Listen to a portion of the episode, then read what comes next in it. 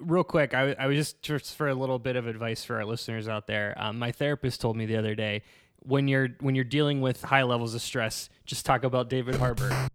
Would it be so bad if an 84-year-old got into heroin? Welcome to the Cat Organizational Podcast. You idiot. It's written down in front of you, you idiot. This is like the buffalo chicken wrap of answers. I haven't heard about hot orcs in a while. We were so horny for motion controls in 2005. I can't wait to come back and tell you how it was Noah's Ark, you asshole. I would also like to retroactively say I've never had cotton candy acid. So Andrew's 100% doing a voice, right? Everybody get off IMDb now. Time to record. This episode and probably this whole podcast is a mistake. Hello, and welcome to Debate This, the show where no one is right, but someone is definitely wrong. In this show, we talk about comic books, video games, and pretty much anything that may spark joy in these weird, dark times. There are not many things that do spark joy in these weird, dark times. No. You know, when we record things, I typically think, like, is this going to be topical when this episode drops? And I think it will. I think that this could be recorded anytime between March and probably August, and it's still going to be topical. Yeah. Following up on what was a thorough deep dive that Kyle led us into over the MCU and Disney Plus a few weeks back, which now all those dates don't mean anything to anyone. Man. What a waste of time that was. We're going to put that one back in the proverbial Disney vault. Yeah. We're going to re-release it just with Kyle very flatly repeating the new release dates whenever we talk about it. Yeah. Winter Soldier comes out November 4th. Like, goddamn every... Well, the reality is that Black Widow was the next coming movie, and its May 1st release date is now pushed back to November 6th. So in a world where the only certainty that we now have is that I will not wear real pants today, tomorrow, or for the foreseeable future, we here at Debate This, we want to help calm you by talking about David Harbour, or at least his character in Black Widow. And this is now the Dave Harbour cast. Yeah, so we're going to talk about David Harbour's character in the Black Widow, and more specifically the team that he is part of in the Marvel Universe, the Winter Guard. Real quick, I was just for a little bit of advice for our listeners out there. My therapist told me the other day, when you're dealing with high levels of stress, just talk about David Harbour. That's what I've been told to do. Just hearing his name has heart rate lowering properties. When I'm on calls with clients and things are getting pretty feisty, I just take a pause, I take a beat, and we talk about David Harbour for just like a second. Well, now I have two things before we dive in. One, yeah. Todd, what do you define as real pants? I've worn a belt once in the past 5 weeks. Good. And that was only because my wife and I walked somewhere to go pick up breakfast, and I had been wearing the same pair of sweatpants for about 3 days, and then I put those same sweatpants on when we got back. Good.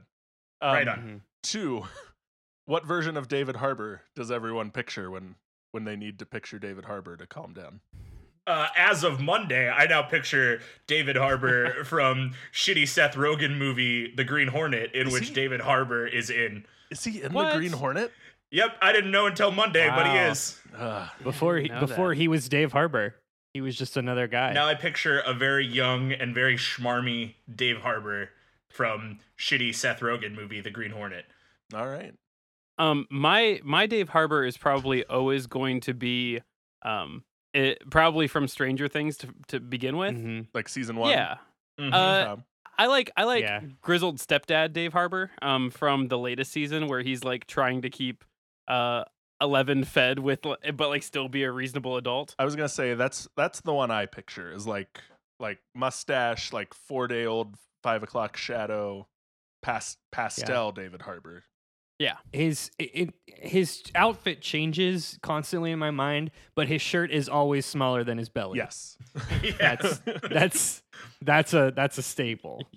The protruding beer gut is important. Yeah. All right. Well, now that we've gotten that very self-servicing bit out of the way, I also needed to talk about David Harbour today. We're changing up the format a little bit, and Todd and I are co-hosting this episode because the last few weeks have left us with some extra Wikipedia time. And we've used this time to dig a little deeper than what we're probably going to see in the Black Widow movie. Now, with the future of the MCU shrouded in a bit of mystery, we decided to divulge some of this deep knowledge to you, the listener, in the hopes of satiating your insatiable Marvel hunger.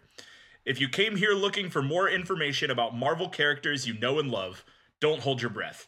But if you came here to learn about a superhuman man-bear, then you're in the right place. Superhuman man-bear? That was my nickname in college. Sign me up.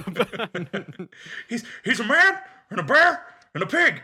He's man-bear pig. Did any of you watch the Drew Carey show growing up? I watched some of the Drew Carey show. Sorry, this is gonna be topical. It's because Matt was too young for it, for sure. I was a little too young for it. Matt was way too young for it. I think Todd might have been too young for the Drew Carey show. I watched the shit out of it. I watched every episode. Also, I'm 43 years old. Did you guys retire in 1998?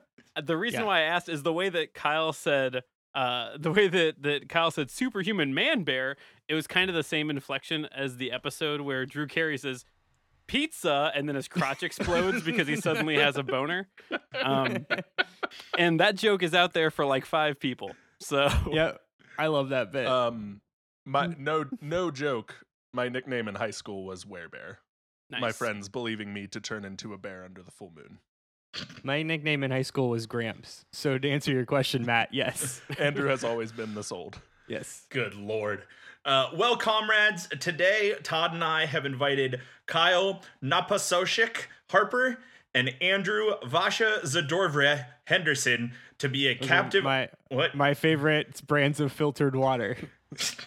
Damn it. To be a captive audience as we talk at them about the Russian version of the Avengers. There is probably a joke to be made about vodka here. Are our middle names not two brands of vodka?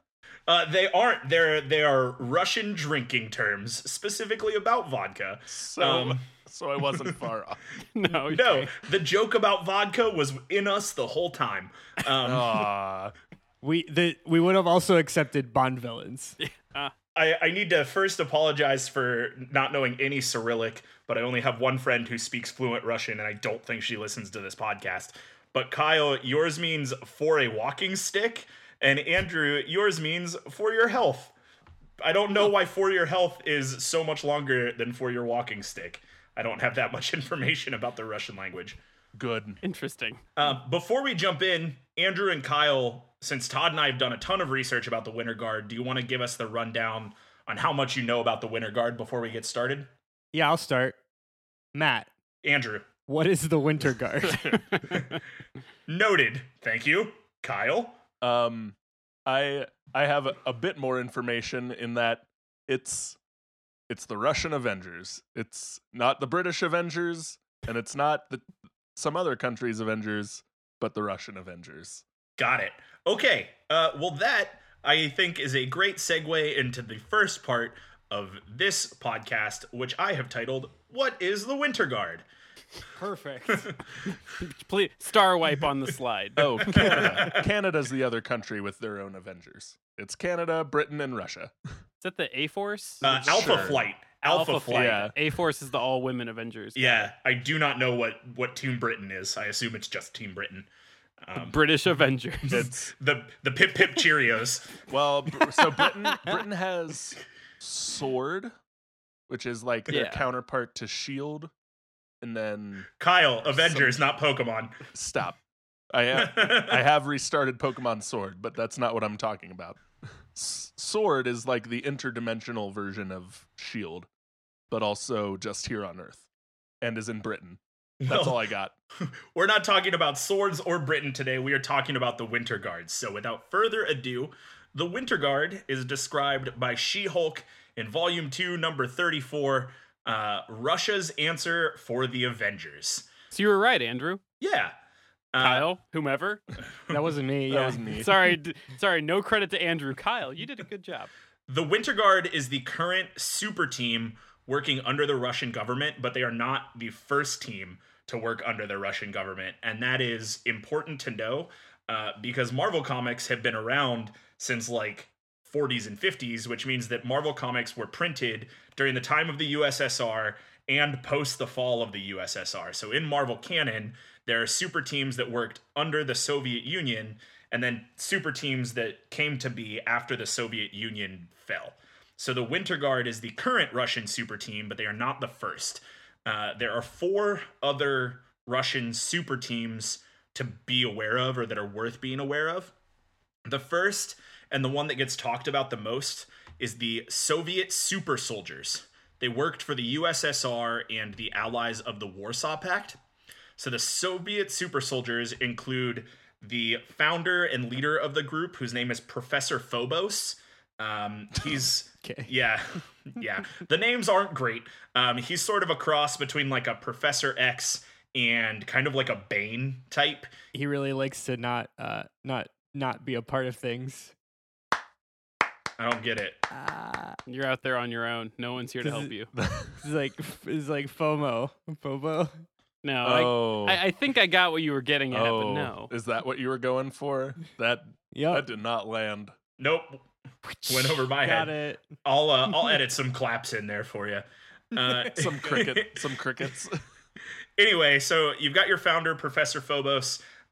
His thing is that he siphons the powers away from mutants to power his own power, but it's not super specific about how, why, or what his power is, just that he siphons powers from mutants and usually kills them. The next one you have is Mikhail Ursus, also known as Ursa Major. We'll talk about him a lot later. He's sort of the Hulk of the group.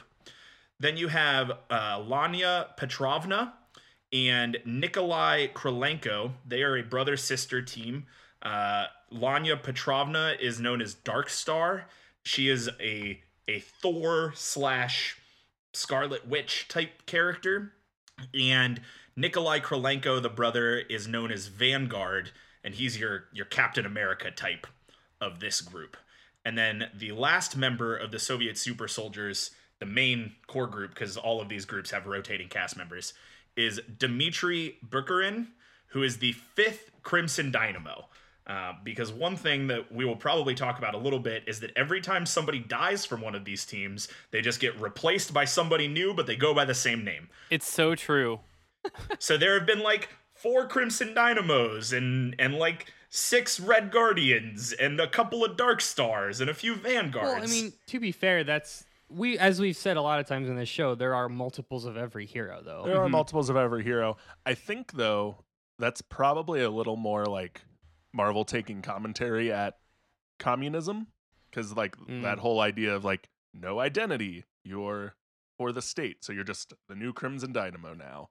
We don't care about the old one anymore. And I would say like, yes, Andrew is right that like Marvel does this quite a bit, but in the short bit of like diving into the research that I think Matt and I have done, this is extra guilty of it. Like, gotcha. Like so way like more guilty. Scale. Yeah. So you brought up communism, so I think it's a good point to look at this in the context of history, right? Because, you know, the bad guys in all of these stories are either Germans or Russians, right? So help me these are clearly like superheroes. So were these like older? These were superheroes they were making in the 70s or 80s, or is this like much newer? Is this post-fall of Soviet Union? Right. So go ahead, Todd. I'll field you. Well, I was going to say a lot of mine have origins in like the 60s. So, I mean, I'm trying to see where we got here.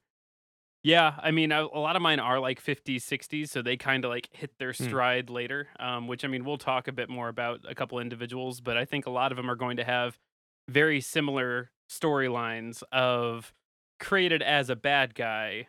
Okay. And then as history went on, they became more of a good guy. So based on my knowledge of these trends, too, like 60s through 80s, Russians were the bad guys in pop culture. And then like... Yep. 90s, we stopped having Russian bad guys and just having nondescript and or Arabian. Well, Rocky IV finished the Cold War. Yeah. Yep. Exactly. And then after everything, all media post Rocky IV, Russians could be good guys again. Well, and then we did this fun thing in like the late 2008s where it was like, well, we can't use like Middle Eastern bad guys because that's racist. So let's go back to Russians because we're not mad at Russia anymore. So now it's cheeky and fun.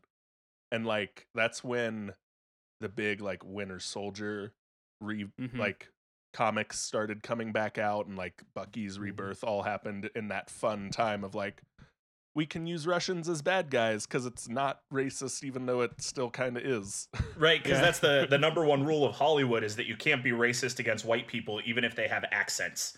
So it doesn't matter what the accent is. If they're white, you can't be racist towards them. Might I remind you, a few minutes ago, I believe we said that the British Avengers is the Pip Pip Cheerios, Matt. So I think we've just kind of proven our own point here today. So anyway, that's the Soviet super soldiers. And they, again, like worked specifically for the Soviet Union. So they were typically seen as villains in other media. But... and we'll get to this a little bit later. Three people from the Soviet super soldiers, Ursa Major and Dark Star and Vanguard, at one point did a mission and then said, we're never working for the state again. We'll work on state teams, but we will not work explicitly for the state or the government again. And that comes back a little bit later on. So that's the Soviet super soldiers. The next group to be aware of is called Cyber Force. And they just kind of pop in and out. You don't hear a ton from them. Rudy Giuliani's in charge of that, right? Nice. Damn it. All right. So the thing to know about the USSR in Marvel canon is that they viewed mutants as dangerous. And so they killed mutants as babies and children as soon as their powers developed. Like, as soon as any inclination of them being mutants came out, the USSR put them down. The first mutants in the USSR to officially be kept alive were the ones that became part of the Soviet super soldiers, but they were not the only mutants to survive childhood in Russia. The rest of those mutants, maybe not the rest, but most of those mutants became the Cyber Force, which is an underground mutant crime-fighting force in communist Russia. So the Russian X-Men. Yes, the Russian X-Men. But also not. Right. When I'm trying not to look at my notes, because when I start looking at the notes that we have, I start reading ahead. But I just did glance over, and when I was listening to you say Cyber Force, in my head, it was just C-Y-B-E-R space force. Yes. Which is like, but it is not. That's stupid. No. It's Cyber Force, like S-I-B-E-R, like Siberia. Yeah. Mm-hmm. That's like really stupid. That's really, really stupid. Well, whether you call it stupid or clever, it exists. And the Cyber Force starts under the USSR, but they continue as a super mutant team post the fall of the USSR. So they start as more of like a Teenage Mutant Ninja Turtles, like... We're crime fighters, but we can't ever be seen. And then they become more of the X-Men post-fall of the USSR, where like they are detested by a lot of humanity, but they also don't necessarily need to hide underground. Gotcha. Yeah. The other thing to note about the Cyber Force is that when Ursa Major, Dark Star, and Vanguard split away from the Soviet super soldiers and say, we're not working for the state anymore, Cyber Force gives those three sanctuary and says, you can come like be part of our group. We'll help protect you from the Soviet government. Then they like bail out again. It's a little blurb that you see a whole bunch. It doesn't mean much. The next group is called the Supreme Soviets. They exist. All I know is that they exist. I have yet to find much information about the Supreme Soviets other than that they exist. The Supreme Soviets are the Soviet super soldiers after the mutants left before the fall of the USSR. So like Soviet super soldiers were the Avengers first, and then the Supreme Soviets were the Soviet Union tightening down and saying, this is our core. They are brainwashed for our communist state and they work only for us. Oh, I gotcha. Man, I hope you guys were in incognito mode when you were searching for all this stuff. Oh, we're on lists. Yeah. You click too many links off the Wikipedia and you end up Google translating your page. Yeah, it only happened twice today. The last group to know are the People's Protectorate. People's Protectorate are formed from the Soviet super soldiers after the fall of the USSR. So the Soviet super soldiers split up and become Cyber Force and the Supreme Soviets. At some point, the guys from Cyber Force sort of reconvene as the Soviet super soldiers, but without the state control. The Supreme Soviets keep the state control, and then the People's Protectorate are the new Soviet super soldiers not under state control after the fall of the USSR. That is the most confusing thing I'm going to say today, so stop me if it didn't make sense. I think it's good. I think, like you said, this is like the foundation is the most confusing thing because it shows that, again, a lot of these heroes started as villains, and then shit has happened. And then a state fell, and they had to restructure. So that it all tracks. Yeah. In the weirdness of it's, I guess this is kind of funny. In the weird obscurity that is comic books, talking about super powered beings. We're getting caught in the weeds of like, well, here's the government agency that actually ran that, and here's what was pulling the strings behind them. It's just what happens when an organization, when a country is subject to freedom and democracy. All of the bad people turn good because of freedom. Exactly.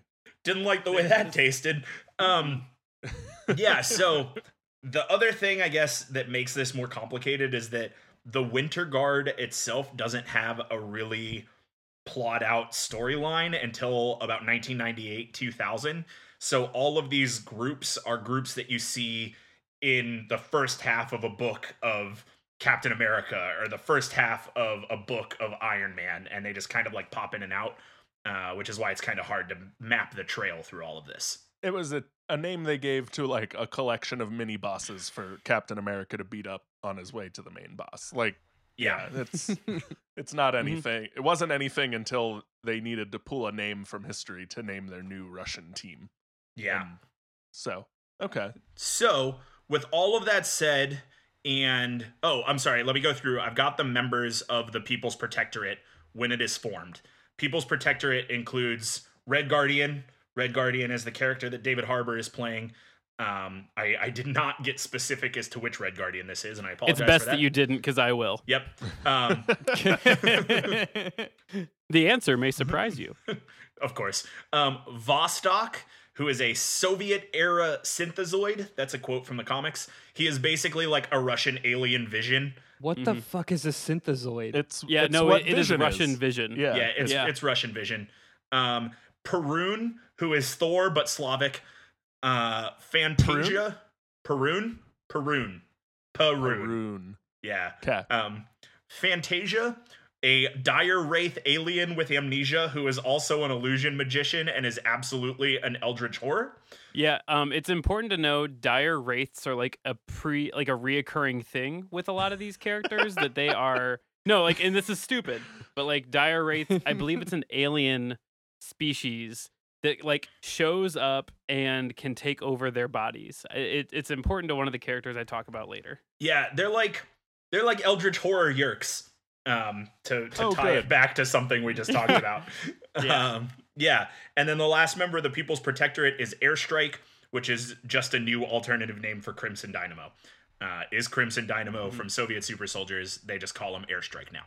I'm going to put my bummer hat on one more time and just point out it's interesting that half of the foreign Avengers are literal aliens too. That's just something to note. Yeah. So with the foundation laid out, let's move on to the Winter Guard. And the equation that you need to calculate how we get here is that Winter Guard equals People's Protectorate plus Cyber Force. So you take the People's Protectorate, you toss some mutants in there, and you get the Winter Guard. And that is the Winter Guard that we're going to be talking about for the rest of the day. I have a question. Yes. Do these superheroes fight supervillains that are also Soviet-themed? Yes. Asterix. No. Yes, they do. Like one of the first major fights of, I think, the People's Protectorate, maybe the Winter Guard, is actually to go back and take down Lord Phobos, who has hauled up in a nuclear fallout zone in northern Russia and is trying to spread nuclear fallout across all of Russia. So they do fight Soviet villains. They also fight other like world-ending villains. And then they get in a huge fight with Namor, which we'll talk about later. Okay. Yeah. Because again, Namor is a dick, and that's why they get in a fight with him. Basically, he's angry that his last name is Mackenzie. Wouldn't you be? You can stop me if I'm getting ahead. Is Ivan Vanko involved in any of these teams ever? Yes, I'll be talking about Ivan Vanko. Okay, good, nice. All right. So after the fall of the USSR, the new Russian government decided they needed a team. That team was the Winter Guard, and that team consists of Red Guardian, also named Steel Guardian, Dark Star, Vanguard, Cybercat, not important, Vostok, Fantasia, Power Surge, also not important. Cybercat spelled like Siberia, not a digital cat. Yes. Yeah, Power Surge spelled like the 90s drink. Yes, Todd. Something that's funny that neither of us end up talking about Vostok later, but I did a little bit of research, and apparently Vostok is also referred to as Sputnik, which is just two on the nose. Yeah, right? Who phoned that one in? Right. Yeah. So the Winter Guard in this formation made their first appearance in Iron Man number 9 in October of 1998. Now, they have made appearances all over the place, but the Winter Guard itself has never had a full comic book run like the Avengers or like the X-Men. There has been a series that was called Hulk Winter Guard, and then there was also a 3-issue limited run called Dark Star and the Winter Guard that ran in 2010. But there's never been a full Winter Guard comic, unless I'm wrong, and somebody can tell me in the comments. I mean, I did not see anything labeled Winter Guard, so I don't think so. Yeah. And again, like I said earlier, the team changes pretty regularly. But anytime someone dies, they just get replaced by someone else under the same name. So the current team consists of Ursa Major, Crimson Dynamo, number 5, Dark Star, who is Laynia Petrovna, who died, but then got resurrected after the second Dark Star died. So it's Laynia Petrovna, technically the third Dark Star. Red Guardian, which is the mantle currently being taken up by Vanguard, who also died once and was resurrected. Vostok. See what I mean? It's a little obscene. Yeah. So they're mass produced, which is a very like anti-communist thing. Yeah. Vostok, who is that Russian Vision, and then two interesting ones, Chernobog and Perun, two actual Slavic deities, both in Marvel canon and out of Marvel canon, and Red Widow, who is very mysterious, and I didn't bother looking up information about because all it said was Red Widow is very mysterious, and we don't know much information about them. Yeah, I did pull up some stuff if I can find it. I think the short of it was like Red Widow was one of the last like beings made out of the Red Room, which is where like the assassins are trained, and is like Matt said, extra mysterious and extra deadly, in that even though she is not the leader of the team, like she is like pulling the strings, like calling the shots, because she is that like focused and into it. Yeah, gotcha. When I read about Red Widow made me think of I'm gonna reference the Suicide Squad movie, so I'm sorry in advance, but if you think of Katana from the Suicide Squad movie, who was like just an assassin that walked around with the team but didn't really do anything with the team, that is what I have learned that Red Widow is. Like, rides the bus with the Winter Guard, kills of her own accord. Red Widow is a dumb name. It is a dumb name. Just phoned in. So, yeah. Is Chernobog and Perun, their deities, like Thor is a deity, right? Like, they're on the same power level. They would be on the similar power level of Thor? Similar, yes. Deities like Thor, but of sort of a different manifestation. Well, sure, they're different religions, so to speak. So different religions, but also like they are on Earth in a different way than Thor is on Earth, and I talk about that later, so I don't want to spoil it for now, but the answer to your question is coming. What you need to know is, yes, they are very similar to Thor. They are They are gods like Thor, and the Asgardians are gods. They have been around as long as the Asgardians, so on and so forth. But they're different in nature than the Asgardians. Yes, definitely. Okay. Cool. Gotcha. And that concludes section 1 of this podcast that I have titled, What is the Winter Guard? Does anyone have any questions before I have one? Todd? Andrew, go ahead. So what is the Winter Guard then? Yes. As it stands in the comics today, what is the Winter Guard? As it stands in the comics today, the Winter Guard is a Russian super team that sometimes works for the state but isn't state controlled and consists of those people that I listed earlier. Got it. Okay. Yep. Cool. They are the Soviet power of friendship. That is not an inaccurate way to describe the Winter Guard. All right. Well, so since Matt kicked off what is the Winter Guard, the next thing that we're going to do is just run you through some of the characters that make up the Winter Guard. And we couldn't have this discussion without talking about David Harbour, because David Harbour is everything. Now, so his character is the Red Guardian. As Matt had said, there's been like 7 different Red Guardians. The original Red Guardian was named Alexei Lebedev. And so he first appeared in a Namor comic, fighting alongside Namor and Captain America. And so he did his thing, and then he was just kind of killed off in the 50s. That's just a thing that happened. And then they brought in the second Red Guardian, Alexei Shostakov, which is the character that David Harbour will be playing in Black Widow. So literally fought alongside Captain America. Like, was this in the 40s? Like when Russia was still our allies, and then as soon as they became our enemies, we killed off this Winter Guardian, Red Guardian. So his comic book appearance was like dated in 91. Oh, but, okay. Like his, he wouldn't be the red stuff is all Soviet stuff, so he wouldn't be named. He wouldn't have been named Red Guardian in the '40s. Well, I mean, the Soviet Union came to be in the '40s. We fought alongside the Soviet Union in World War II. Sure, but was the red stuff? We're getting off track. Yeah, since this was a story, since these were stories that were set back then. Yes, I understand. He was. Okay. He was the Soviet counterpart to Captain America. Like, but that was what it was. It didn't literally happen in no, that timeline. It did not happen in. This was all written in in 91. Yeah. Okay. So gotcha. so we've got that. So we've then got we go to the second. That was the first Alexei. Now we have the second Alexei, Alexei Shostakov, who the second Red Guardian. This is who David Harbour will be playing. Now in the comics, he is Natasha Romanoff's husband, which is likely not the case in the MCU.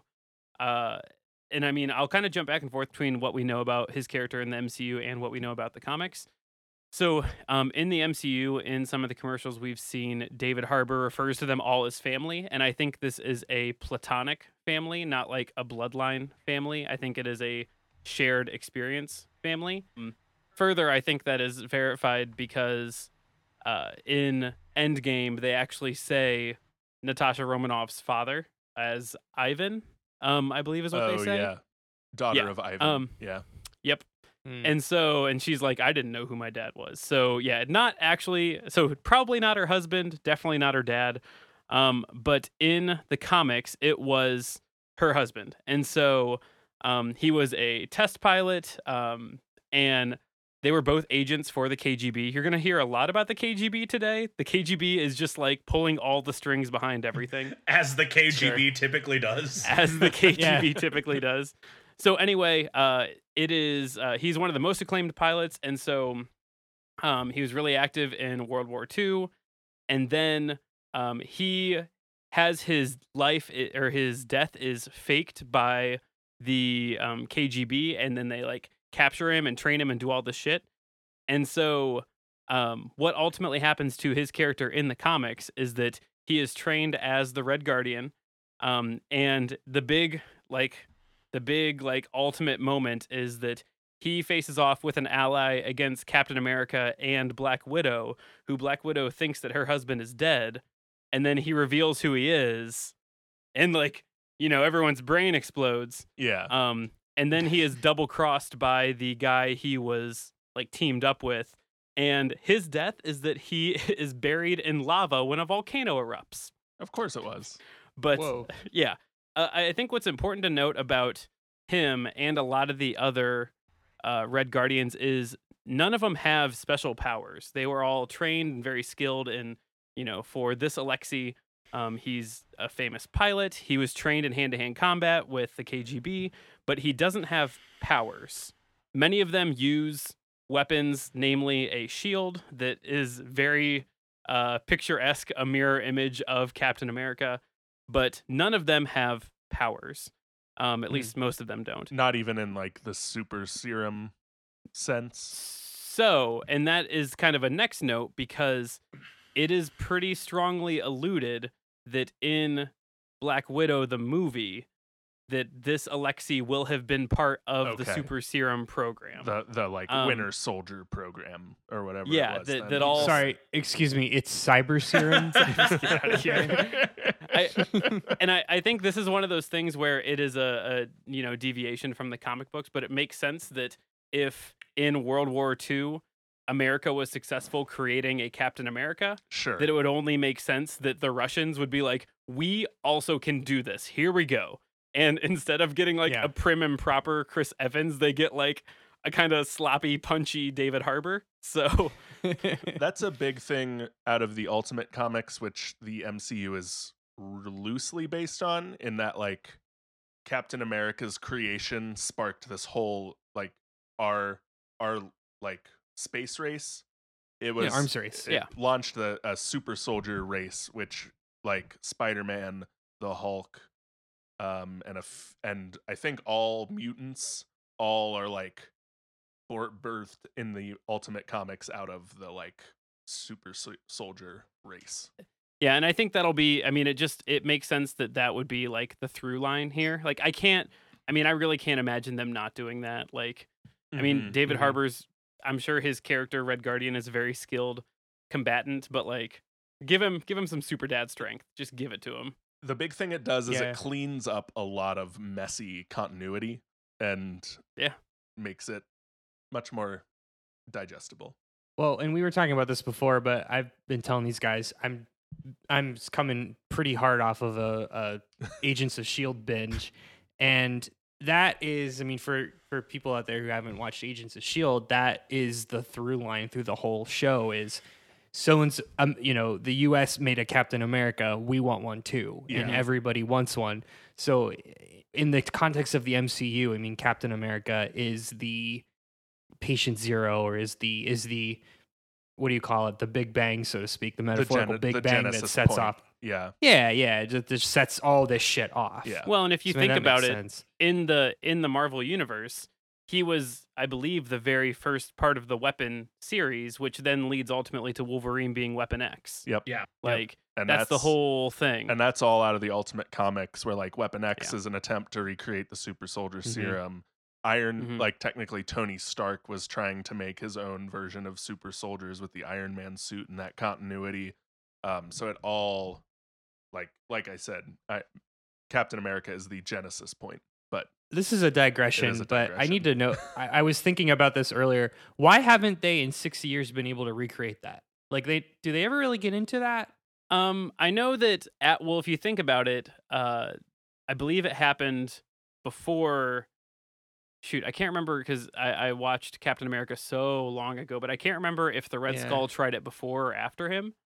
But that was why the Red Skull, at least in the cinematic universe, got all mutated and weird, is because he tried to use it.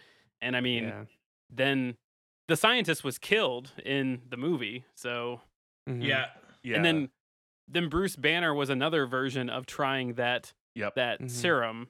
So I think it's just not been like dialed in. Yeah, I think there is definitely also some like hand wavy bullshit that it's successful largely because it is Steve Rogers. Like there was something special about Steve Rogers that worked with the super soldier serum, which is why it's been so much more successful for Captain America than it has been for everybody else, because you had to be some squirrely weird patriotic nerd to get big. Yep. Basically. Right. It amplifies characteristics of your personality, blah, blah, blah. Yeah. The thing to take away, so again, Red Guardian is effectively the Russian Captain America. That is just the easiest way to describe it. As Matt had said, the current iteration is Vanguard, who is the brother of Dark Star, who had died and then came back. Again, that is a thing we say a lot. And something else I'll throw in is obviously this person has the direct connection to the MCU. I would love to see more David Harbour when Black Widow is done. I don't have high hopes that he survives the movie, but after we get done talking, or after I guess I got done researching and we get done talking here today, man, what I would give for like a 4 or 6 episode run of just like the happenings of the Winter Guard on Disney Plus. Oh yeah. Well, Todd, have we seen any volcano footage revealed from Black Widow? Not yet. Well, then he survives. Like, and the reason why I say that is like we'll talk about these characters and you know how they connect if they do, but the reality is they're probably not going to do a Winter Guard going forward. But it would be cool to do like an Adventures of the Winter Guard from like 15 years ago, 20 years ago.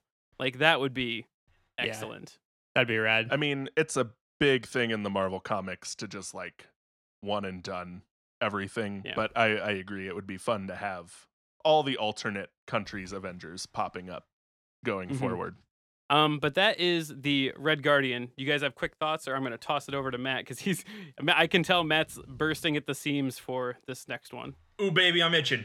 I'm good. Now let's do it. Yeah, let's not hold Matt back anymore. All right, sweet.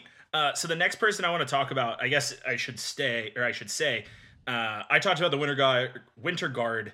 Todd talked about Red Guardian. The rest of this is Todd and I bouncing back and forth on a couple of members of the Winter Guard who we may/may not see in the MCU.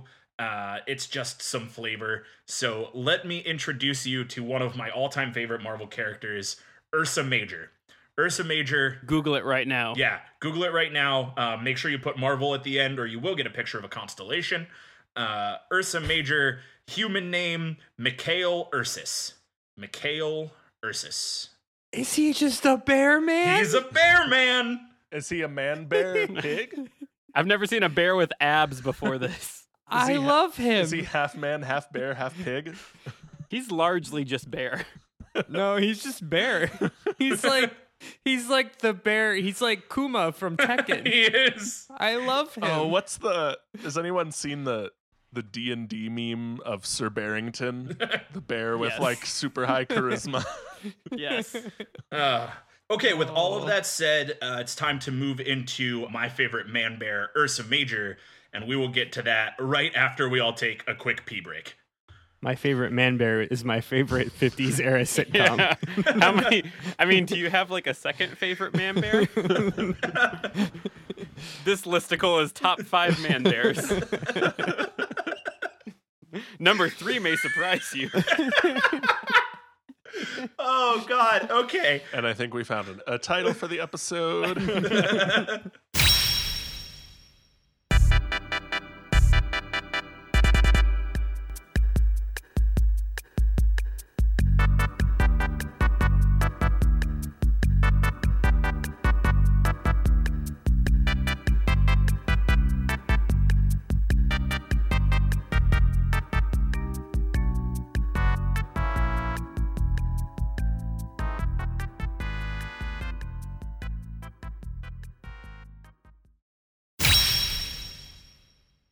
And welcome back to our discussion of the Winter Guard. For you, it has been 60 seconds. For us, approximately 4 days. I'm going to talk about Ursa Major, and I haven't read these notes in a little while, so I'm sorry in advance if I screw something up. 4 days in which Todd grew 2 weeks worth of beard. You know, in quarantine, nothing matters.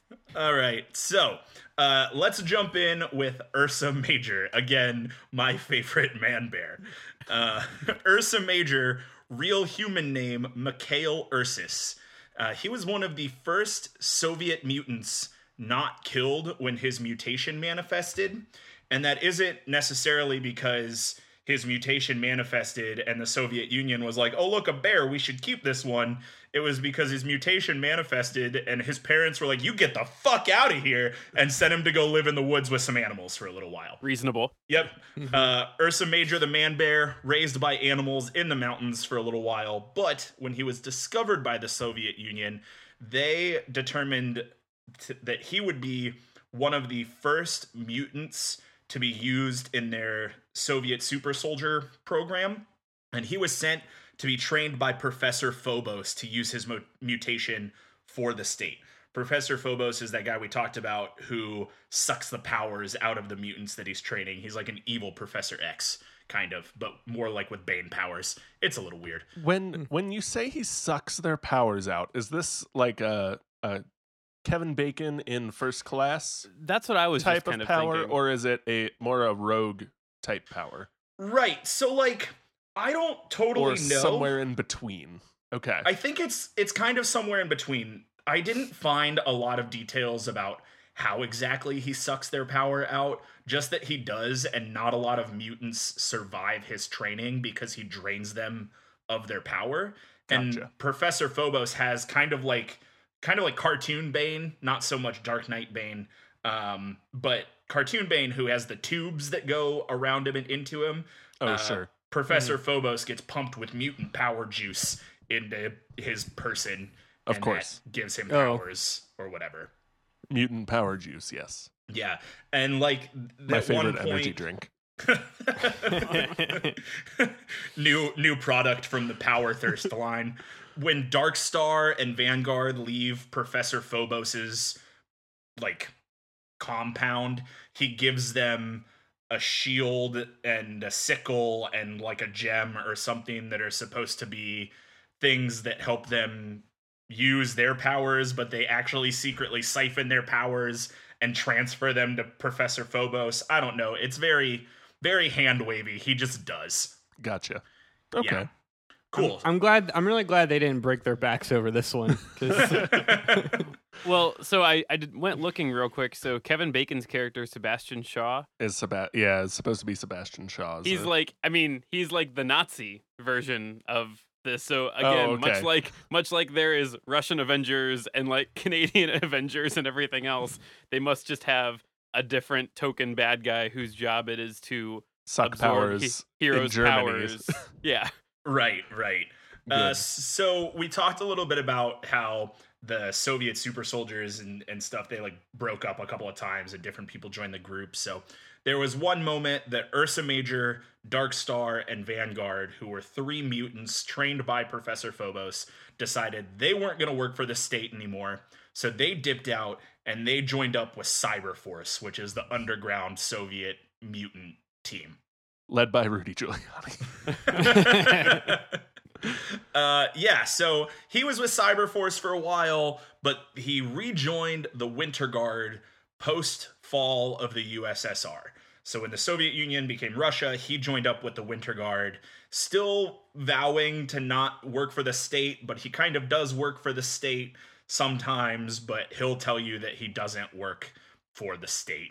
In the way that, like, when Captain America, after Civil War, Captain America wasn't working for S.H.I.E.L.D. anymore, but still was at all of these S.H.I.E.L.D. hot sites doing weird S.H.I.E.L.D. extraction things. Like, yeah, and like how the KGB doesn't exist anymore, even though the KGB totally exists. Well, gonna have to edit that out. Can't say that on the internet. He rejoins the Winter Guard. Thing to note about Ursa Major that's not really totally important: he didn't lose his power after the M-Day decimation storyline. So when all of the other mutants had their powers taken away, he was one of the 10% or whatever arbitrary number was that maintained their mutant power. So he just kind of like hung out as a bear for a while. Don't we all? Yeah. He has a bunch of storylines. Ursa Major just kind of pops up. I think that we said at one point, he's sort of the token character to show you this conflict is in Russia because Ursa Major is there. So some of the hot hits that he is a part of, he investigated the death of the Abomination when Abomination was killed by Red Hulk in Russia. He repulsed the Lady Liberators. He fought with War Machine against a Skrull invasion of Russia. He faced down the Remont Six, and he mentored the second Dark Star. There was Dark Star, and then Dark Star died, and a new Dark Star became Dark Star. There's more. There's always, it's a Russian doll situation. It's just Dark Star all the way down. Literally, because we're in Russia. Yes. Yep. So Ursa Major was the mentor of Dark Star number 2, and that's kind of his storyline. He's Russia's Wolverine. Whenever a story takes place in Canada, they show you it takes place in Canada by having Wolverine being out in the wilderness somewhere. He is absolutely Russia's Wolverine. Not only is he Russia's Wolverine, but Mikhail Ursus is like Russia's Logan. Like, he fits both halves of that character very well. Yeah. Mm. Yeah, so everything's fine in the life of Ursa Major until one day he just gets put in jail. The reason he got put in jail is because reasons, like because he turns into a giant bear that crushes things. He was accused of some sorts of treason. It's not clear. Bearing arms. Get out, Todd. He was guilty of being a mutant in Russia. Like, interesting that a man that turns into a bear would be imprisoned for white collar crimes. The Russians just decided it's time for you to be in jail. So they arrested him, and he spent a couple of years in a Russian gulag. In that Russian gulag, he had a fight with Bucky Barnes, the Winter Soldier. Of course. That's cool. Yeah, right? And they beat each other up in prison for a while. Then, after he'd been in prison for a bit, he was pulled out of the Russian gulag, and he was recommissioned to the Red Room to save the memories of the Black Widow clone. Or at least he did save the memories of the Black Widow clone. That wasn't exactly what his purpose was. And this is comic storyline. So in the comic storyline, Natasha Romanoff, the Black Widow, dies. And in the Red Room, they decide to recreate a clone Black Widow, but not tell that clone that it's a clone. Just let it assume that it is still Natasha Romanoff. That's what you do when you have a clone. Yeah. Yeah, exactly. Natalia Romanova, as she is. No, and that's real. I'm looking this up right now. And so Ursa Major did not approve of the fact that they were just going to, like, whitewash this second Black Widow, and so he preserved the memories of the first Black Widow, implanted them in the clone, and also explained to the clone that she is a clone and not the original Black Widow. I'm not super sure why. If you're curious as to who killed the original Black Widow, it was an evil duplicate of Captain America, so I bet that probably may not have been your first guess, but would have made top 10. So after that, he is rearrested in Siberia and then becomes the world's drunkest bear. Apparently, after he is rearrested, he just spends all of his time drinking. The best alias to acquire ever.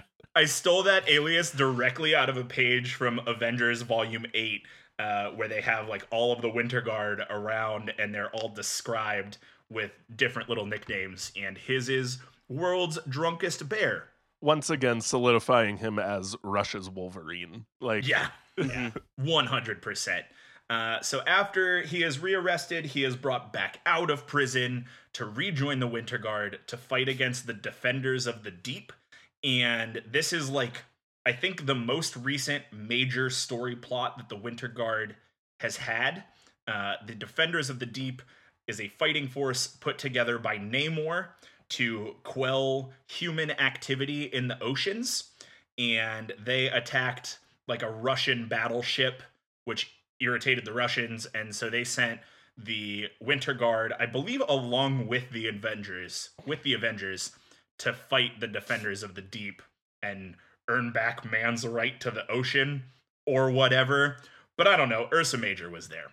You know, like, I'm thinking about it, and I feel like Namor is like the Kevin Bacon of superheroes, whereas, like, he's always connected. He's never, like, the starring role. Like, he's never featured, but he's always there. Yep. Like, do you think there's one superhero we've talked about more than Namor on this stupid podcast? Namor's always, I think you're right, though. He's always on the periphery of whatever we're talking about, unless we're talking about his 13th year. And then he is the protag. But he's always like just there. It's so weird. It's because he doesn't have anything else to do.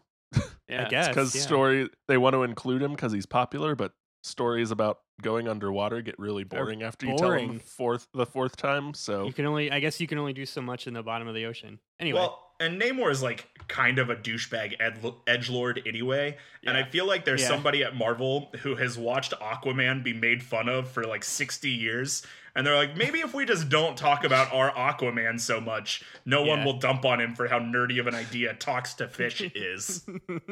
Yeah, well, I mean, if you remember the Secret Wars sidebar, like that was the thing. Namor was with the bad guys for a while. Was like, nah, like we're gonna do what we have to do, and sucks to suck everyone else. Well, and having that smarmy like douchebag character turn and help the good guys in the third act is a fun story to tell every time, which is why he keeps showing up. Mm-hmm. Mm-hmm. Yeah. Yay, Namor's here. So there are your quick hits on Ursa Major. Kyle, you really summed it up well saying that he is Russia's Wolverine. He plays that role for the Winter Guard as well. Like when he's there, he's sort of the de facto leader, but when he's not there, he's really not there. He kind of Forrest Gumps his way through all of Russia's Marvel events. Yeah, and he he mentors some people, he pisses off other people, sometimes he punches the bad guy, sometimes he punches his friends. He's the world's drunkest bear. But a question that I have for you guys that I would be remiss for not including in the silly podcast that we do is the ever popular casting question: who would you like to see portray Ursa Major, actual human man bear, in the upcoming Black Widow movie if he was included in that movie? My pick is Dolph Lundgren. That's really good. Like Dolph Lundgren now, or would you age back? No, Dolph Lundgren now. Oh. No, now. I mean, so you have to go through like 10 photos of just a bear before you find what human Mikhail Ursa looks like. Yeah. And he looks exactly like Dolph Lundgren because that was our only reference point in the 80s for what a right. Russian man looked like. Right. Who's not even Russian. He's Scandinavian. He's Swedish. No. Yeah. Man. Well, I mean, that's the whole thing we've said before. Like, you know, you can't be racist against white nationalities. Like, it's, you know, especially me having that kind of descent in me. Like, I feel confident saying that they look the same. Yeah. Yeah. And like, yeah, I'll give it to you. Dolph Lundgren looks really good for 62. I googled Dolph Lundgren 2020. He looks great. I mean, look, if I get like a political look, if they can do it for Mickey Rourke, they can do it for Dolph. Do it for Dolph. Kyle, do it for Dolph. Hashtag do it for Dolph. Kyle, who is your pick? All right, so I'm gonna go a little on the outskirts here. It is my pick to play Ursa Major is comedian Bert Kreischer. I know that name. That's really good, Kyle. Kyle, that's so good. Really good. Oh yeah. Okay. He it's definitely in the same vein as like David Harbour is washed up Russian Captain America. This is washed up Russian bear fighter. Well, yeah. I really took World's Drunkest Bear and ran with it. Because his top image searches all solidify that title for this man. Wow. Yeah, that's my pick. Comedian Bert Kreischer. That's really good. Todd, do you have a pick? Man, and this isn't the right answer, and I get that. Your answers are way better. In my head, I just couldn't stop imagining Kevin James turning into a bear and trying to fight something. And it's been there for a while, and like nothing else will come out. So it's Kevin James. It's sorry. Kevin James, Russian cop. I don't know if Kevin James can do a Russian accent. I hope it's bad. We'll watch 2.5 hours of him trying to, though. Yeah. So for the longest time, my pick for Ursa Major has been, and I'm gonna fuck this name up, Hafbjörn Bjornsson, who is the guy who played the Mountain in Game of Thrones. Oh, okay. Yeah, that was my long-time pick for Ursa Major. But I also thought for a really long time, there's no way they're gonna put Ursa Major into any MCU movie, and definitely not into this Black Widow movie, until I was doing research for this and I was talking to Todd about it. Turns out it's pretty much confirmed that he is going to be in this movie, and he has already been cast. So if everybody real quick could look up Oliver Richter's, and I've got it in the notes. It's actually spelled like Olivier Richter's. Olivier. It's probably Olivier. It is probably Olivier. So here's some interesting things. First off, Olivier Richter's world's tallest bodybuilder. That man is 7'2". That man is 7'2" without shoes on. His God-given height is 7'2". Fuck, this dude is a brick shit house. Yeah. To put that into perspective for you, Halfbor Bjornsson, who played the Mountain, is 6'9". So this guy is a full 5 inches taller than the Mountain. Jesus. Yeah. He is absolutely the perfect man to play a man-bear. Right. He's also the founder and CEO of Muscle Meat. He absolutely is. I wasn't going to let this podcast happen without talking about Muscle Meat. Hashtag Muscle Meat. Listeners, Muscle Meat is your go-to product for...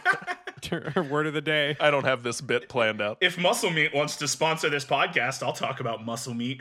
But here's the thing about Olivier or Oliver Richter's. Definitely not Oliver Richter's. We'll at least 100% not that. But please continue. No, in my brain it's Oliver Richter's because I want to know a 7'2" man who shares the same name as my cat. But Olivier Richter's posted a couple of things about being in the MCU on his Instagram page. And I think at one point, like, use the hashtag Ursa or something like that. It hasn't ever been confirmed who he's actually playing, but if you go on IMDb... there's no way he is not playing. Right. Who else could he possibly be?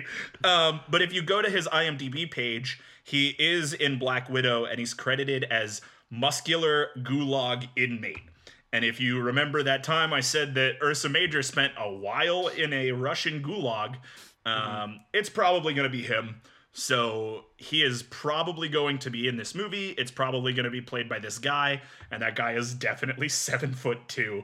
And I just need to reiterate that one more time. If they only have him in the movie to be, like, wear a name tag that says Ursa and not turn into a giant bear, I'm going to be really mad now. I feel like, though, that's a pretty big stunt cast. Like, this, he's like a big deal dude. Like, if you're going to cast somebody like that just for like a one-off, Easter egg, that seems wasteful.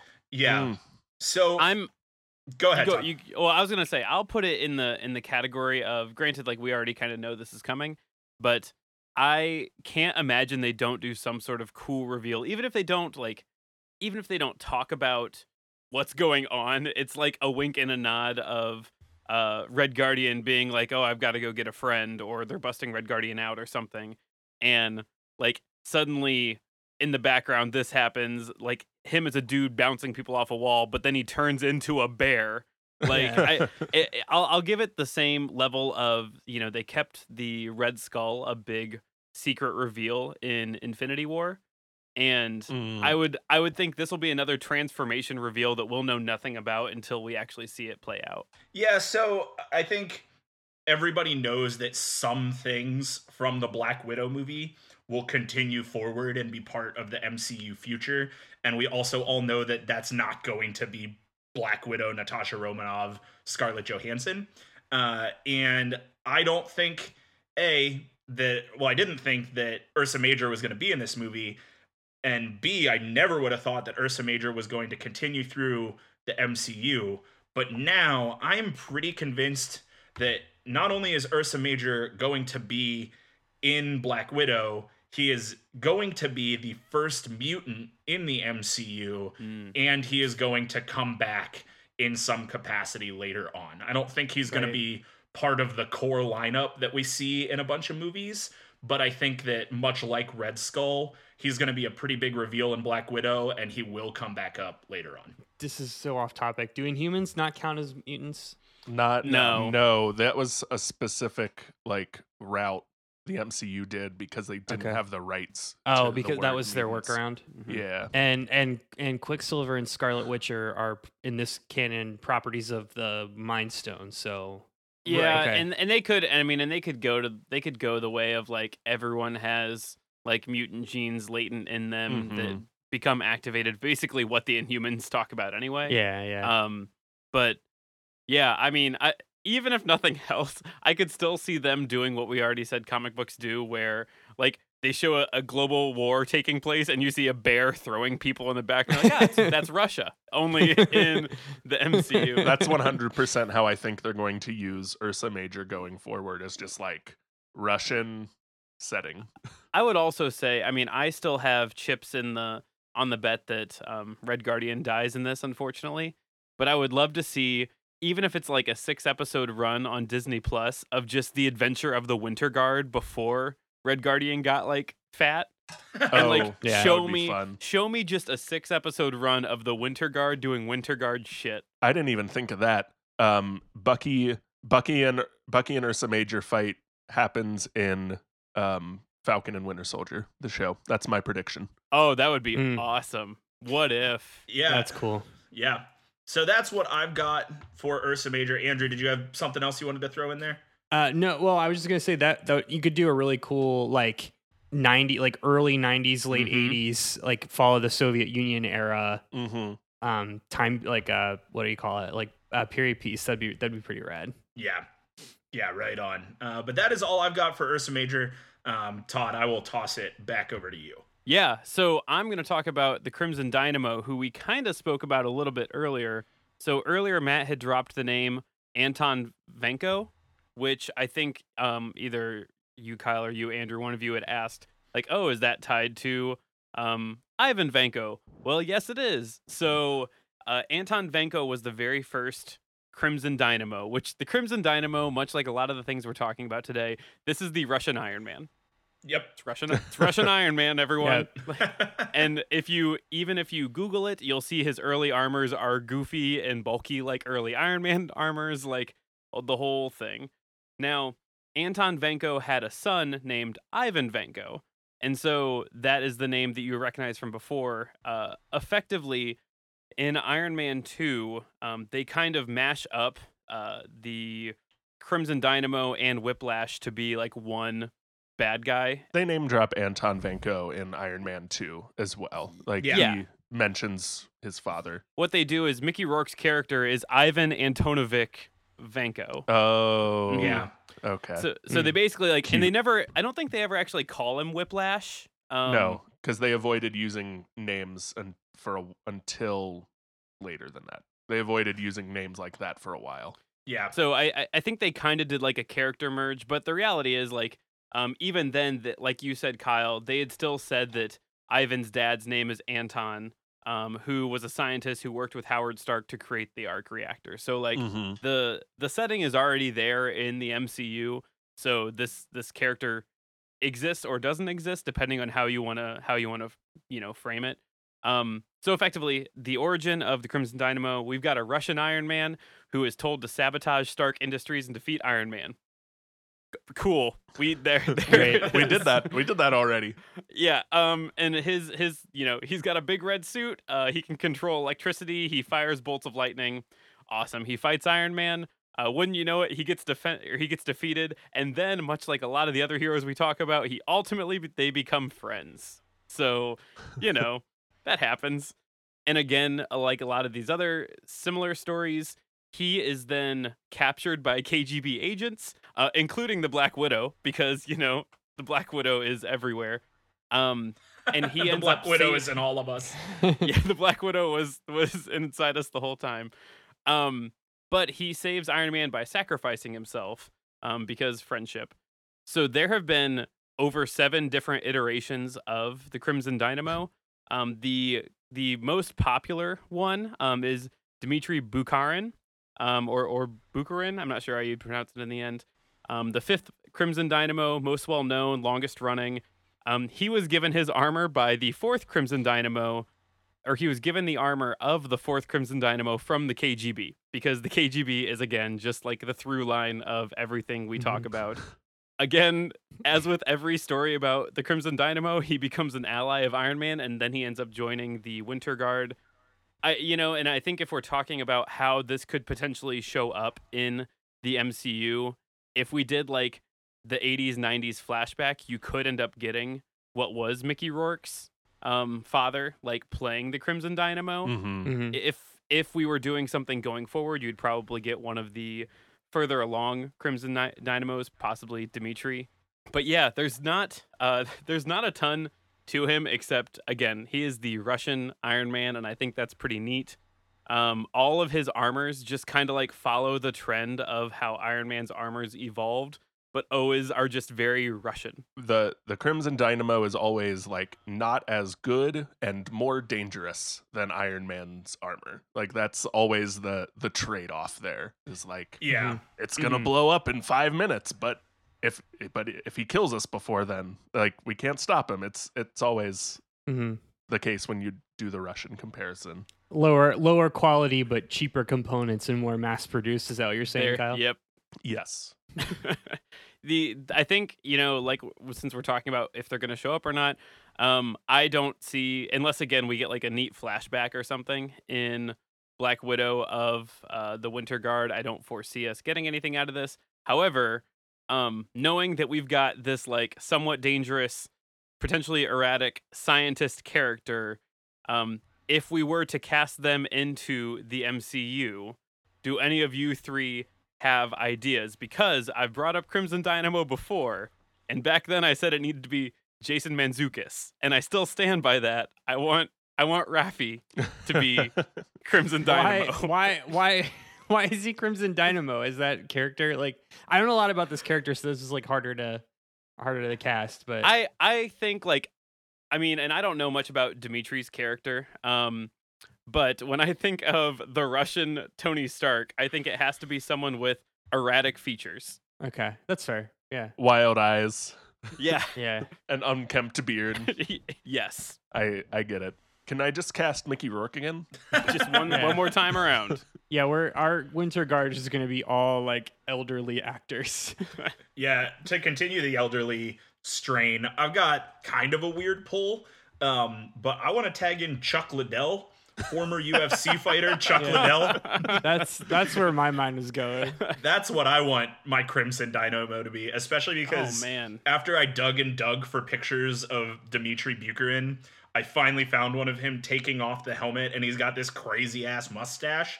And so I want Chuck Liddell with this monster Orange County handlebar mustache. I'm going to cast, now this is a little tougher because it's not a real person, but I'm going to cast Soda Popinski from Punch-Out! That's what I'd like to hear. I love you start. It's going to be kind of hard because he's not a real person. So that's a good start. They're going to animate this Punch-Out character into every MCU movie now for Andrew. Right. I mean, whatever. There's a man bear. Who cares? You're right. Rules don't exist. Nothing is real. I looked up famous Russians thinking that would get me some sort of a list. It's not worth your time. No, it's probably all. The gymnasts. First two are Putin and Rasputin are the first two they get. Well, I was don't spoil Rasputin because I'm going to use him next. It's funny that you Googled famous Russians because I just Googled Expendables cast. Oh. For a second, I couldn't remember where the Expendables cast ended and the Wild Hogs cast began. And so in my head, Tim Allen was coming onto the list. Oh, man, if they were still making Expendables movies, Tim Allen would absolutely worm his way in there somehow. And he would do that stupid grunt. At some point, there's no way he would. Oh, yeah. Okay, that is the Russian Iron Man Crimson Dynamo. I'll go ahead and pass it back to Matt. Great. Well, now that we have talked about Ursa Major, who is effectively Russian Wolverine, but as far as the Winter Guard and the Avengers go, is the Hulk. And we've talked about Crimson Dynamo and the Russian Iron Man. I thought I would talk about Winter Guard Russian Thor. So let's talk about Perun. Perun, the Russian Thunder God. What band is that? What genre of band is that, everyone? What did we decide? Perun, the Russian Thunder God? That's a Viking metal band if I haven't heard it. It can only be Viking metal. I don't know what other options there are. Yeah. Sounds right. Yeah. So much like Thor is actually part of Norse mythology, Perun is part of Slavic mythology. So in Slavic mythology, Perun is the highest god of the pantheon and is the god of sky, thunder, lightning, storms, rain, law, war, fertility, and oak trees. So he is your Zeus or your Odin figure in Slavic mythology. He is the son of Svarog, the god of sun and sky, and Lada, who is the goddess of beauty and fertility. He is also the father of Dazbog, who is the god of light. And he, Perun, is the great-grandson of the first Slavic god, whose name was Rod, and Mother Earth, Erse. So he is the great-grandson of the two gods who began all of the gods in Slavic mythology. And that through line is really pretty similar to his heritage in the Marvel canon. A couple of changes here and there as to who goes in what order and who is the god of what. But that Slavic mythology lines up pretty well with the Marvel mythology of Perun. So he is one of the divas, or devas, I think is probably a little bit more accurate. The devas are the name of these Slavic gods, like the Asgardians are these Norse gods. And like there is an Asgard where all of the Asgardians live, that's kind of like a pocket dimension or another plane. The devas have their own pocket dimension, other plane, where they all hang out as well. So Perun, basically Thor. He carries an axe, a hammer, and or a sickle, depending on the run and where it lines up with the Soviet Union. Of course. Yeah. A weird, like, backstory of Perun, the god that kept coming up, was in 893 AD, along the banks of the Neva River, which I believe is somewhere in Russia. Perun, the thunder god, was traveling with Chernobog, like the god, I think he's called the god of the black or something like that. He's sort of like a destructive god in Slavic mythology, sort of a Hades type. I don't think he's the god of death. I think he's the god of destruction, maybe more of an Ares. But Perun and Chernobog were en route to protect the Slavs from Thor and the Asgards. So Thor and the Asgards were attacking the Slavs. The Slavic gods were coming to protect their people from the Asgardian gods. And on the way, along the banks of the river, they were killed by Gore the God Butcher, which is a name that has come up a couple of times. Todd loves to talk about him some. Yeah. Gore the God Butcher. Yes, he does. Gore the God Butcher, we never see him killing Perun or Chernobog. They just find it's like Chernobog's head and the blood of Perun is all that they find along the banks of the Neva River. In 990 AD, Russian King Vladimir the Great converted to Christianity.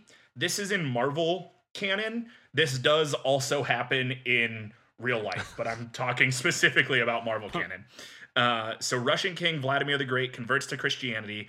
He says, cut down this field of sacred trees that was sacred to Perun and the Slavic gods and devas. After they cut down those trees, I think in real life, they pulled down idols and then like drug the idols through the middle of town, or the statues of these gods. I don't know. But in Marvel canon, after they cut down these trees, Svarog, father of Perun, took the rest of the devas and said, if you don't want to respect us or honor our godship, we will ignore your existence completely. And they all noped back to Svarga. Svarga is the Asgard of the devas. They took their ball and they went home. Exactly. They said, I'm done playing and good luck. And they dipped. So fast forward to modern times. And by modern times, I mean circa Soviet Union, right? On the banks of the Neva River is this small town, this group of Slavs. It was the group that Perun and Chernobog were en route to protect from the Asgardians in 893 AD. There is this baker. His name is Valery Sovloyev. Valery Sovloyev becomes the mortal avatar of Perun, the god of lightning. Oh. Yeah. So Perun the deity is stripped of his godhood and is contained within an amulet. I think that happened after the God Butcher thing.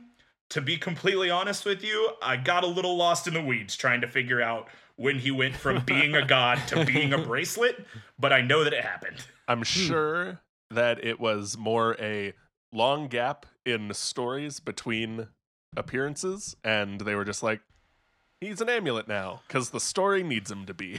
Right. So, Perun, the god, is contained within an amulet. That amulet is found by Valery Sovloyev, and Valery Sovloyev becomes the mortal avatar of Perun. Although he is not necessarily mortal, he is kind of a demigod.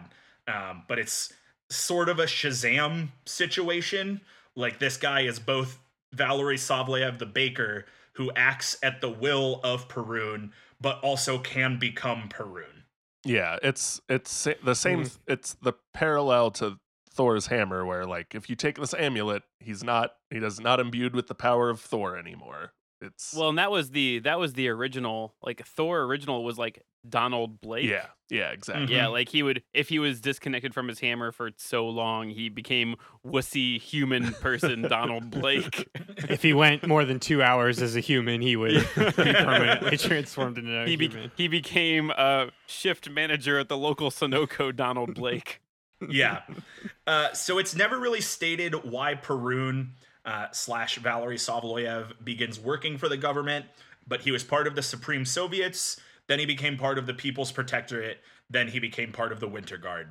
He was recruited to the Winter Guard to take on the Defenders of the Deep, along with Ursa Major and Chernobog. Chernobog, that other god who was killed on the banks of the Never River, also kind of loses his godhood and becomes a person inside of another mortal coil and is part of the Winter Guard. I didn't do a lot of research on Chernobog, but they go fight Namor and the Atlanteans because they're being assholes, and the story continues. There is also an ultimate version of Perun that is similar but pretty significantly different. He's bald and also kind of a villain, but he does fight vampiric nerd Hulk, king of the vampires. I'm gonna need you to unpack that one a little bit. Vampiric nerd Hulk, king of the vampires. In the ultimate story, I think it's during the zombie arc. I don't totally know. There are vampires, and Smart Hulk gets bitten by a vampire. Smart Hulk or Nerd Hulk. Nerd Hulk. Wait, like Hulk Ruffalo. I've never searched this before, but the first sentence. So this is Earth 1610. It looks like. Nerd Hulk has often been, or Nerd Hulk, as he's been claimed, is a clone created by Tony Stark's older brother, Gregory. Shut up, comic books. Yeah, I don't, go home. I didn't like this before, and I definitely don't like it now. So to shed some light, because I remember Perun in the Ultimate Comics. In the Ultimate Comics, they keep the reader in the dark for a while if Thor is a mutant, claiming to be a god or an actual outcast god, and Perun comes on the scene to be the opposite of Thor and basically says like, no, I'm just a mutant. Thor's just a mutant. He's mortal like me. I'm gonna kill him. And then I think gets his shit kicked in or something. But the best is the way that he's defeated. Again, I skipped ahead to the ending of the article. Hulk's attack ended when Captain America teleported the entire Triskelion with Perun's hammer to daylight Iran, where the vampires combusted. And then in the end, Captain America hits him with a hammer blow to the head. Yeah, good. Perfect. So that is Perun. In the ultimate version, like I said, he's bald and kind of a villain. In the regular comic line, the 616 line looks exactly like Thor. A little bit shorter, a little bit stockier, a little bit more Slavic, but exactly like Thor. So, with that being said, who would you cast as Perun, Slavic Thor god? Can I get a bad answer out of the way? Yeah, go ahead. I'll go. Let me submit to you one Grigory Rasputin, born 21st January 1869 as a peasant, most notably known to have been the reason that the Romanov dynasty was ultimately destroyed, which led to the series of events of World War I and then subsequently the Soviet Union, or the Marxists then turning into the Soviet Union. So you're going to cast actual dead historical figure Rasputin. That's correct. This Marvel MCU movie. It's good. Yes. Okay. But we're going to make him look like Rasputin from the 1997 cartoon adaptation of Anastasia, where he has a big, scraggly black beard and looks like a necromancer. That isn't what he looked like? I thought that was an accurate depiction of Rasputin. No, it is. There's a pretty rough beard pick in Wikipedia here. Oh, okay. So yeah, that's my bad answer. You're welcome. Okay, well then mine's better than that, but not by much. So I searched actors with long beards and was just like, man, let's see what we get. I can't get past this picture of Jim Carrey I found. And I would not cast Jim Carrey in this role, though I think he might do all right. I did end up, there are a lot of pictures with Pierce Brosnan with really strong bearded features that, like, I could see Pierce Brosnan. I could see him doing it, though I know what Matt's answer is, and it's way better. Pierce Brosnan is my favorite James Bond, so I'll give you bonus points for that. Kyle, who is your Slavic Thor? Joe Manganiello is my Slavic Thor. That's not bad. He appeared in a Google search I did of Slavic actors, and apparently he's Slavic. So there you go. And I think he's a good foil for Chris Hemsworth anyway. So Joe Manganiello. So my pick is Ryan Hurst. Which you may not recognize, but if you Google Ryan Hurst, you'll see pretty quickly why. Yeah. He was in Sons of Anarchy. He played Opie. Oh, for like the most crushing moment on TV ever. Yeah, for like 8 years of my life, every time I was out in public, somebody would say, "Do you know you look like Opie from Sons of Anarchy?" And I'd be like, "I don't watch that show." And then I finally watched the show, and I was like, "Yeah, all right, I get it, okay." And that guy is Ryan Hurst, and I think that he would be really, really good as a foil to Chris Hemsworth, as kind of a like downer and dirtier version of Thor. The grungy Thor. Yeah. He's also in Walking Dead, not relevant. And Remember the Titans, apparently. Yeah, oh yeah. Yeah. So there you go. There's my bit on Perun. So I'm going to wrap it up with at least one of the last heroes, at least the last one we'll talk about today. So I'm going to tell you about Dark Star. So Matt had already mentioned Dark Star earlier, Laynia Petrovna. So she debuted along with her brother, which her brother's name is Nikolai. They debuted in 1976 in Champions number 7. The storyline was, wouldn't you guess it, the man who created Black Widow, because Black Widow and the KGB are the through line of everything we do. The answer to that question is Alexei Bruskin, if you were curious about the man who created Black Widow, but that's fine. I wasn't, but thanks. Well, you'll be interested in this. In 1976, they debuted fighting against Angel and Ghost Rider. Because... Oh. Well, what a weird team. Yeah, because teams were weird back then. I think... That was still a time where they're like, man, we've got all these heroes. What happens if we just like pick them out of a hat and put them on teams and call the teams champions and see what happens? I really like that pair up just because someone thought they were really, really clever pairing Angel with the devil character. Angel and the devil, yeah. I'd watch that show. I'd watch 4 seasons of that show.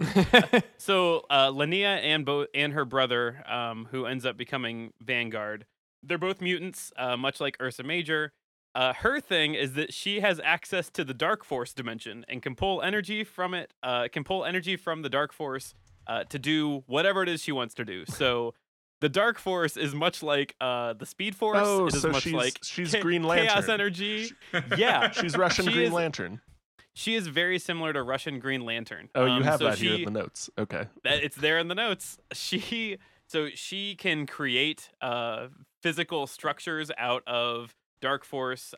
She flies using Dark Force. She can teleport herself and others using Dark Force. It's really just she can do Captain Marvel / Green Lantern-esque things all because of the Dark Force.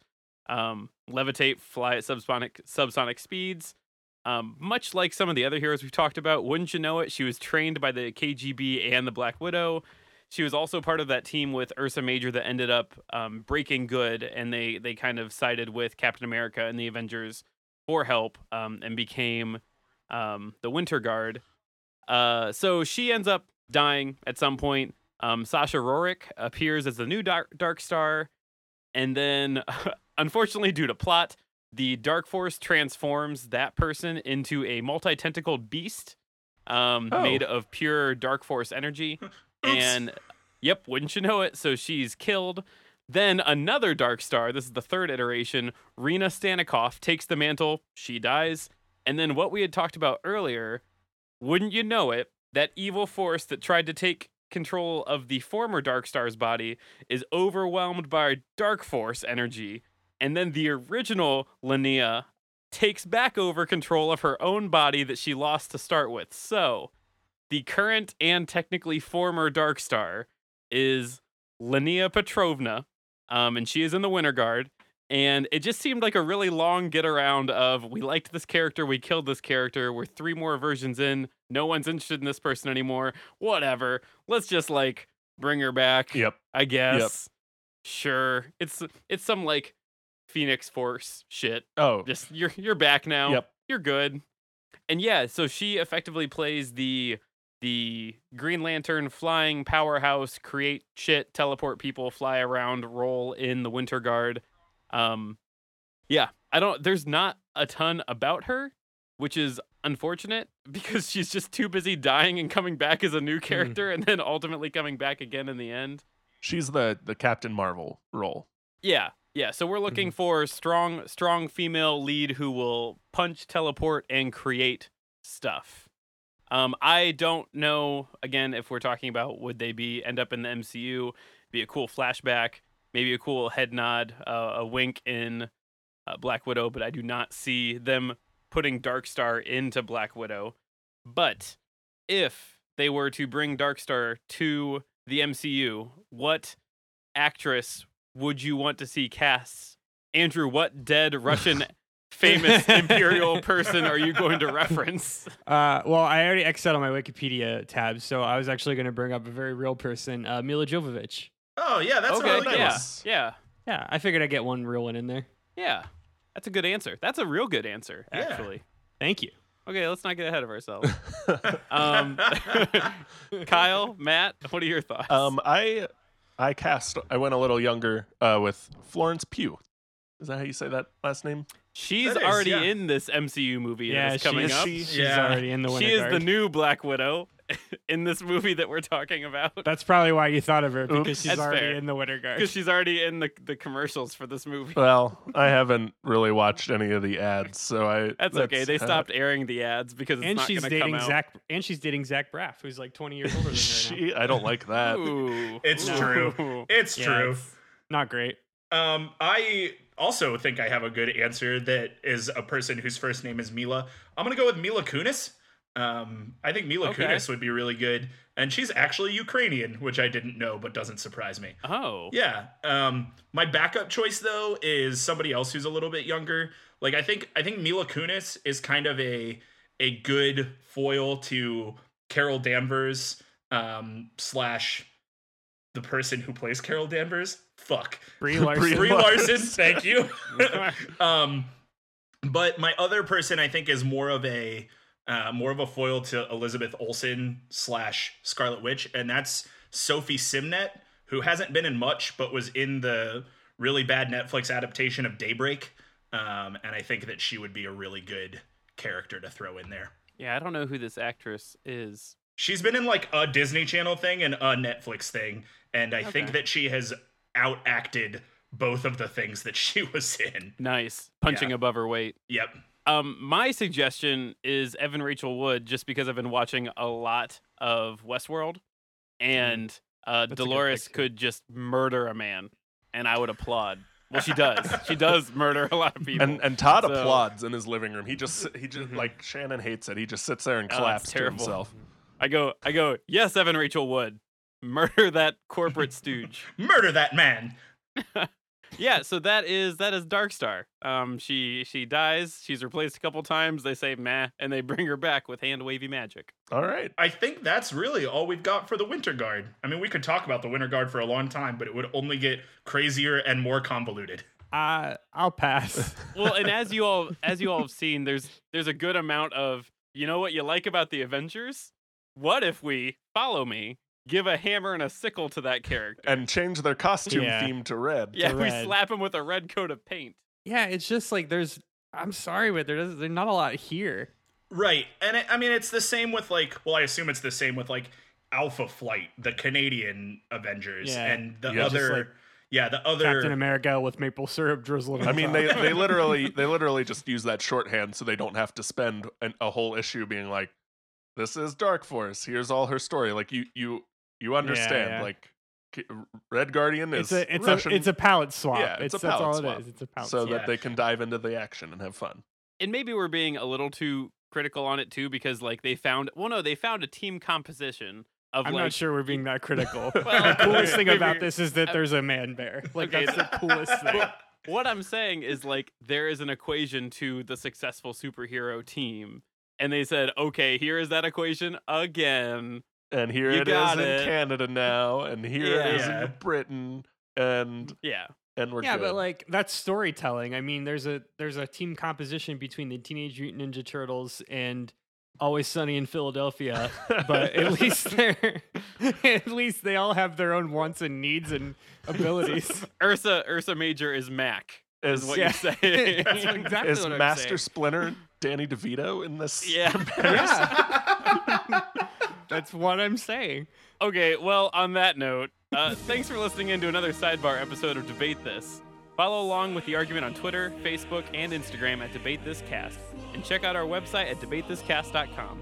If you like what you hear, please leave us a review so more people can hear our nerdy, dumb show. Until next time, I'm Todd Thomas. I'm Matt. Actresses named Mila all the way down, Cole. I'm Kyle, the American Wolverine, Harper. I'm Andrew, totally going to reboot an Always Sunny in Philadelphia spinoff using the Teenage Mutant Ninja Turtles, Henderson.